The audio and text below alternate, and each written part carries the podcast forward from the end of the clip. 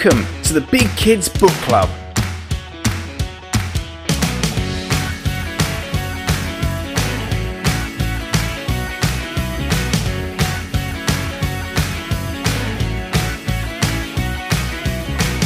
A podcast about all things fictional from middle grade to young adult. So sit back, relax, and enjoy the show. Hey, hey, hey, welcome back to another episode of the Big Kids Book Club. My name is Marcus and I'm your host. And joining me on the show today, I have the author of Fallout and the recently released Gut Feelings, CG Moore. Welcome to the show. Hi, thanks for having me.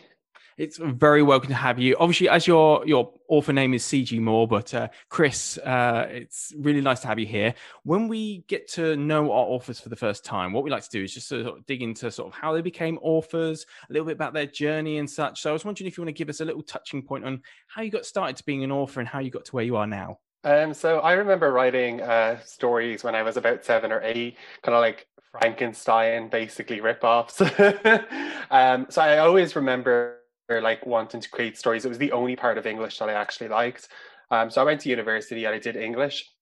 And again, I was writing stories. And originally, I was reading the Da Vinci Code, and I was like, I can do better. I mean, realistically, I don't know if I can, but I also think it's a terrible book. But that's another conversation. so I started writing a thriller, and I just wasn't my thing. Um, so I wrote a supernatural story. So basically, I was writing for about 10 years, probably about seven years before I actually wrote Fallout and I wrote Fallout and Gut Feeling simultaneously simultaneously before I actually had an agent or a publisher or anything like that. So yeah, I guess I just kept writing. I think when you write your first book, you have to kind of keep writing, and that's what Gut Feelings was. It was just like having that time to experiment and explore. And I had two books then when I went to get published, which is yeah, of exciting. It is very exciting. Obviously, it shows that dedication because I know a lot of people they do sit there and they say, you know, if you want to be a writer, you've just got to sit down and write. So uh, we'll have a look at um, Fallout first. So Fallout came out in 2020, and Fallout is sort of like a, a very much a sort of powerful novel about the stigmas and the prejudices that are still going on in the LGBTQ plus community, even though today we obviously think a lot more of you know it's easier to possibly uh, come out and you know be accepted but there's still a real big barrier for many kids so i wondered where that sort of that powerful story the inspiration behind it came um it was based on my own like so fallout was a story where i fictionalized a lot of it um, and I knew I wanted to blow up a car. I wanted the bully to get their just desserts. Um, but I, I feel like for me, it was very much based on my own emotional journey. Um, and I was bullied at school. I was punched at school. I had pencil parings and rubber shavings dropped in my hair. And I'd have people going, You've got dandruff. And obviously, I'd be self conscious about that, be running my hands through my hair. And, it, you know, I'd be like, Obviously, I can see the dandruff because I was quite conscious about that. But then someone had to put rubbers, rubber shavings in my hair, which was quite intense. And I guess like one of the things I set out to do was I wanted, I didn't want to write a coming out story.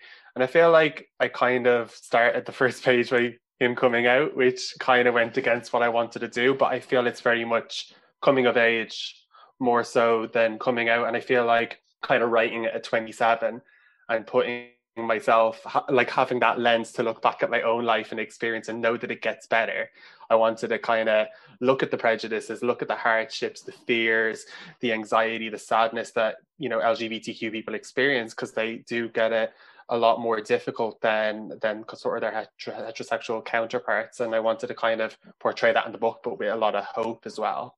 Yes and there is a lot of hope in there and uh, underneath that i mean you mentioned there the, the sort of the the sort of grittiness to it and i think you know it doesn't it's definitely a book that doesn't pull its punches uh, you know there are some really sort of tough points to it but uh, exceptionally you need to almost see that sort of like that lowest point and sort of see the sort of the paradigm shift between uh, you know it does get better. It does you know ultimately have a, a happy ending in its in regard. But um that Cal really sort of has to go through some trials. And i wonder uh, you know is, is cal as you mentioned there a lot of the experiences were sort of on your own experiences but was Cal uh, just sort of yourself personified and sort of uh, adapted? Or is this more sort of as Cal people you've met in the past all amalgamated he was definitely like parts of me. Um, originally, the book was supposed to be called the extra, the League of Extraordinary Exes, but um, it wasn't really a league, and I felt like I was just losing the story, and it was about sort of like me talking about disaster dates that I'd been on, and although funny and entertaining for me, just it wasn't a book. Um, and I realized quite quickly on when you start writing something and you know you're going in the wrong direction, you just have to stop and cut the five or 10,000 words that you've done and come back to it. And it'll feel right when you write it, or at least you'll be writing the story you want to tell. And that was for me, I had to kind of figure that out. I was just trying to write it. But yeah, Cal was very much a part of me. And I was quite a kind of hopeless romantic and wanted to see the best in people and just I just wanted to be loved. But I feel like a lot of people that are in love or want love don't always love themselves.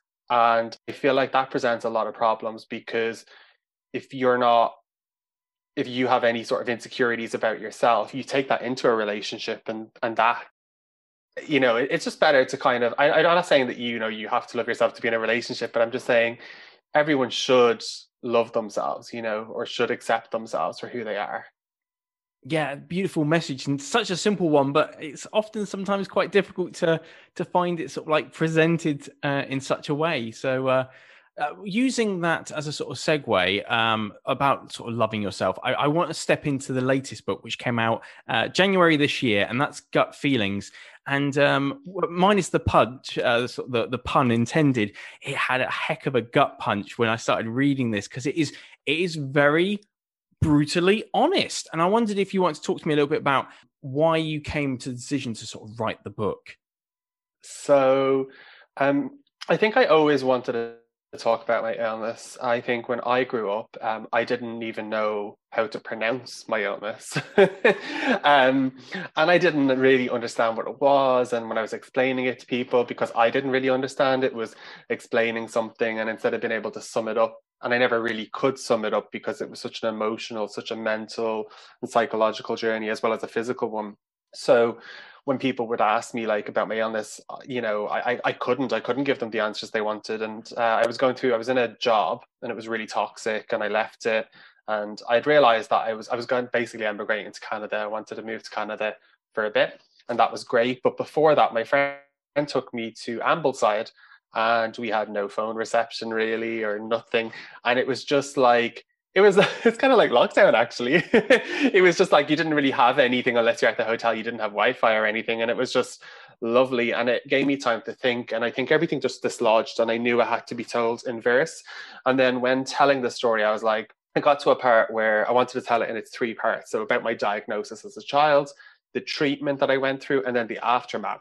But the aftermath was what got me the most because I was talking to my mum about my experiences, and I remember her saying, um, "Oh, have you put in about when the priest came up to see you?" And I was like, "Oh, yeah." so just for the listeners, there's a, I mean, the priest came up to my bed, and I thought he was performing final rites. I literally thought when I saw him, I saw like a grim reaper sort of ghostly shadowy figure uh, and i thought i literally thought i was dying um, but i was on morphine so my mind was kind of everywhere and i i can look back at it and laugh now but if you're ever in that experience you don't really laugh at the time. You actually don't really know where you are at the time.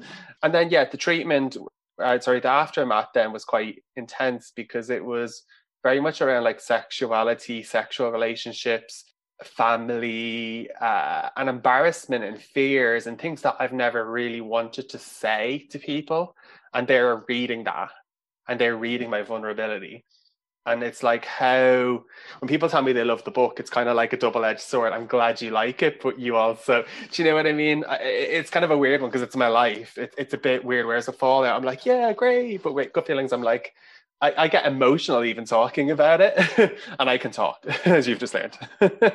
I could 100% uh, see how you'd get emotionally invested in it because it is very powerful. And I think actually you've hinted just briefly about it there is the fact that it's written in verse, I think almost delivers it in more of a way, sort of stepping away from a sort of like a sort of biography. And actually, because the verse and the poetry behind it can actually create so much more sort of like symbolism and stuff like that. I know you mentioned there being on like the sort of morphine and stuff. And there's there's often parts when you're, you know, you're talking about your treatment and of course it started at a young age it was about 11 wasn't it like you you started first finding out you're going through quite a transformative period of your life, you know, your teenage years with this. And so, obviously, was it an obvious decision to you when you first started to think about this that it was going to be in verse rather than trying to put it into prose?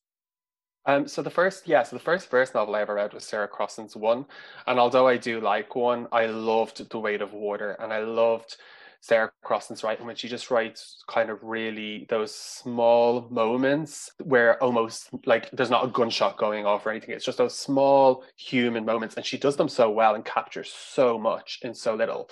And that really hit me. But I was never really great at poetry at school, and no one ever really believed in me, and I didn't believe in myself. So how could I write something like that? But as soon as I like, as soon as the thought entered, it was almost like, you know, when um, you know, a, like a, a, flash of lightning happens in this storm, you don't know when there's going to be a storm. Like there could be a storm two weeks from now, a month from now. You don't know where it's there, but when it hits, it hits, and you don't actually know even sometimes what's triggered it necessarily. Although with storms, we geologically and geographically speaking, we probably know, but but with this, we we don't. And it was just, I just had the idea, and I just I knew. So when I went down to write it it all flowed into section two. And then it was section three that I had the difficulty with because I was like writing it, but in a way that was very clinical and distant. Like you could tell that it was distant. There was no emotion. And a friend at the time, um, who also uh, did edit the final draft, said to me, You're so distant like there's no like where's the vulnerability like and you know he'd say like okay like tell me tell me about he'd ask me questions and he'd say like tell me about this incident here like how did it make you feel? What was going through your head? And and did you think about family? Did you and and that really pulled it out of me. And i was able to like really i felt really really sad writing it. So he made me almost cry but i suppose he contributed to the book. There's tears on the page. Pretty sure there probably is in the design as well somewhere. It's a beautifully designed book. The way the uh, the verse is sort of like outlaid as well, where you have it's the subtle things like the ones where you're like on morphine and like the whole page is like blurry or the fact is you know when you're obviously the emotions running off the page are quite uh, somber and you're you're obviously quite uh, depressed you can feel that. And the, the the, sort of the, the, language sort of draws itself down towards the bottom of the page. It's been very beautifully sort of put together not just the words but also the presentation. Um, i wonder how much you worked with um, UCLan who is its publishers to sort of like put this uh, not as just like words on a page and sort of poems on a page, but actually as a, a full sort of like deep dive into the emotional and sort of like, I guess, um, vulnerable side of what it's like to have such an illness. So Hazel at UCLan was my uh, publisher, and Hazel's been brilliant, even when I've been a bit of a diva. Sorry, Hazel. Um, so I said to her, you know, I I wanted to publish it with her, and I really wanted to. I really wanted to bring it out early 2021 because obviously World Cancer Day, Bowel Cancer Awareness Month. I've been kind of speaking and working with the Irish Cancer Society, and I just wanted to make sure that the representation was there. And in terms of the cover, um, so they got Becky Chilcott to do the cover. Um, and I was like, oh, I don't know, not sure how I feel. And she actually put the cover on, like, so she has this image of a bookshelf and she put it there to show me what it would look like next to sort of other like popular YA books. And I was like, even at the side, it stands out on the spine. And I was like, I'm sold because it it's simple, but it's really effective. And then the pages. So the pages were an interesting one initially I thought it was going to look like so for example I thought there was going to be like it was going to be like stylistic in terms of like ty- typography. I thought that like if there was like for example the plop plop plop in the poem about my uh, sort of ileostomy bag and my stoma, I thought that it would be multiple P's, multiple L's, multiple O's, multiple P's shaping that actual plop rather than having the bag and all these incredible effects. So I remember the first thing that Becky said, I'll try and wrap this up, but uh, I remember that Becky said to me, I loved the book, found it really insightful, you know, um, I wanted to make sure I got the cover right, so I showed it to friends, and you know, um, I, I really like she she kind of got it, and she was really touched and and felt really grateful to have read the story. But I felt grateful to have someone who is one of the best in the industry. And when I saw it and I read it for the first time, I was just like, whoa, like there was, I mean, there's poems like Love and Sex is particularly my favorite poem in it, probably. But like with Cocktail, when you had the words going over each other, and you know, the um, I think it's oh, I want to say it's Topsy Turvy is the name of the poem, but the jigsaw puzzle pieces, which is just there was just so much there. I was completely blown away. And it was Jake Hope, my editor, who liaised and worked to get all the feedback, um, which is great because I think I needed to distance myself. I could be quite like I'm one of my hab- one of my worst habits is I'm really quite controlling. Like in my life, I'm like I like to know what I'm doing. I like to know where I be. I like to know what I'm going to eat. I like to know like I'm a baker as well. So when I bake, it's like boom, boom, boom. Like it's real. Like everything's there, clean, and you know, I'm a little bit like I, I I couldn't be involved. You know, too many too many bakers baking a cake, and we all know what happens. We've seen Bake Off. but it has come out absolutely fantastic, and I wondered actually just sort of touching on that point. Obviously, showing it to other people, that reception.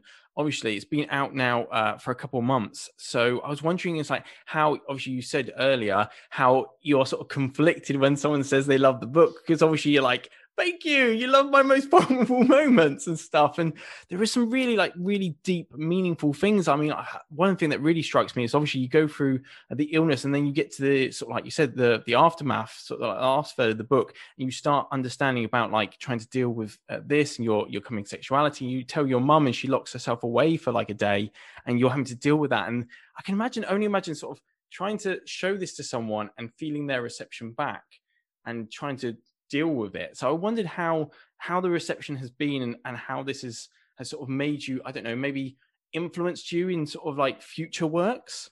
So I'm very like I know what I'm gonna write and I knew what I was gonna not necessarily what I was gonna write next, but I knew what I was going to write in the next four to five years before I'd written uh, like before I published Gut Feelings, like because I've got so many ideas and there's different ways that I want to approach things that are completely different.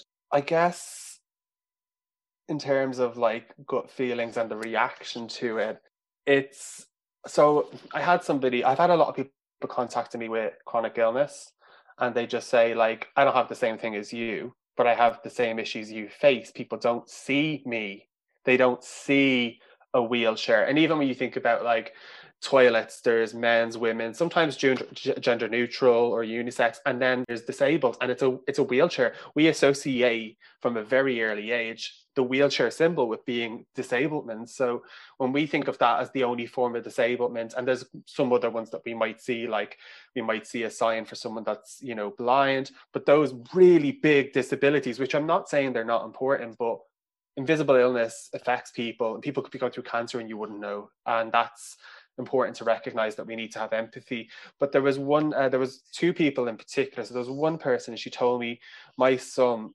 needs to have a test uh, and he won't go and get it done he just feels as a man he shouldn't he's 20 and i just thought she said i'm going to give him the book to read i want him to see your journey because i think it will actually help him and i just felt like how do you not feel emotional because it's one thing to say like thank you for this book. I really enjoyed it. And another one for someone to say it's actually going to help, like bring a different perspective to somebody who might have to go through this or might not want to get tested.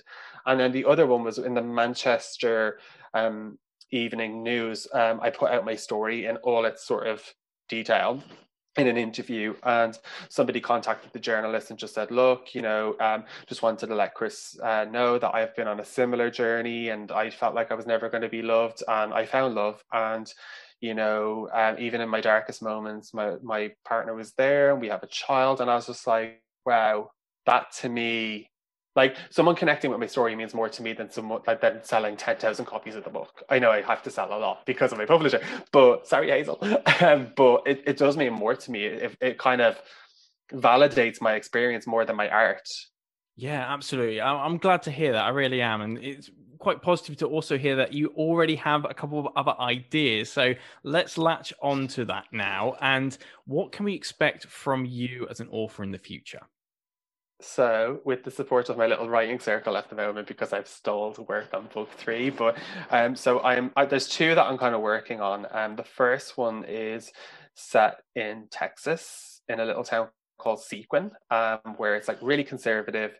Um, and you've got it kind of follows the, the point of view of two different boys, two different sexualities, and it it looks at kind of secrets and blackmail. And i don't really want to go too much into it because it's something that i've not seen done before particularly in YA. I can't believe anyone's never thought of it to do it either, to be honest. But anyway, I don't want to say too much about it because if I write, if someone steals the idea and writes it a lot quicker than I am, which God knows when this will be written, I don't want to.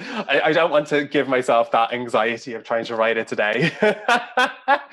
um, the second one is kind of looks at witches. So I kind of wanted to play on the idea of like good and evil. I'm just obsessed with this idea of like, can you be totally good or can you be totally bad?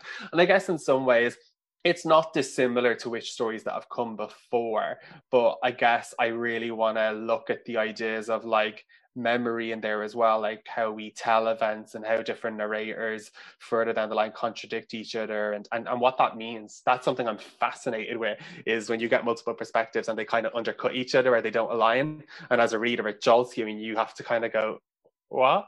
What's happening, you know?